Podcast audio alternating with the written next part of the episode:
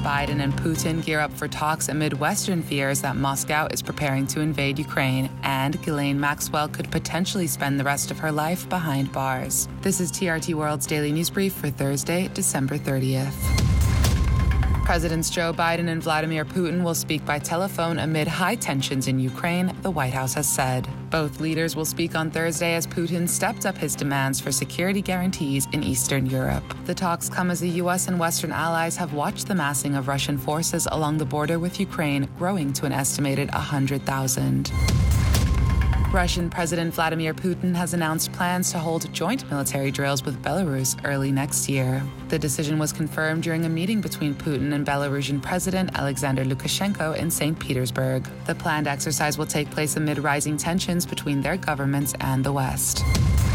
Israel's defense minister has approved a raft of measures aimed at improving relations with Palestine following a rare meeting with Palestinian President Mahmoud Abbas in Israel. Defense Minister Benny Gantz and Abbas discussed security coordination between Israel and the Palestinian Authority, which administers pockets of the occupied West Bank. Gantz's office said he approved confidence building measures, including the transfer of tax payments to the Palestinian Authority and residency status for thousands of Palestinians in the occupied West Bank and Gaza Strip.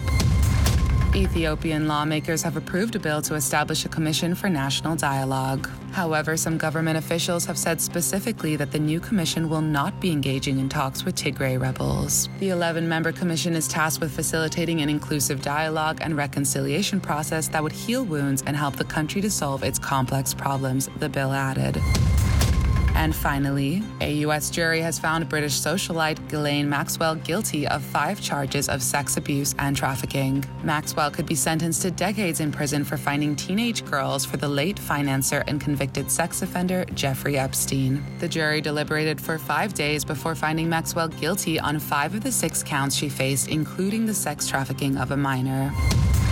And that's your daily news brief from TRT World. For more, head to trtworld.com.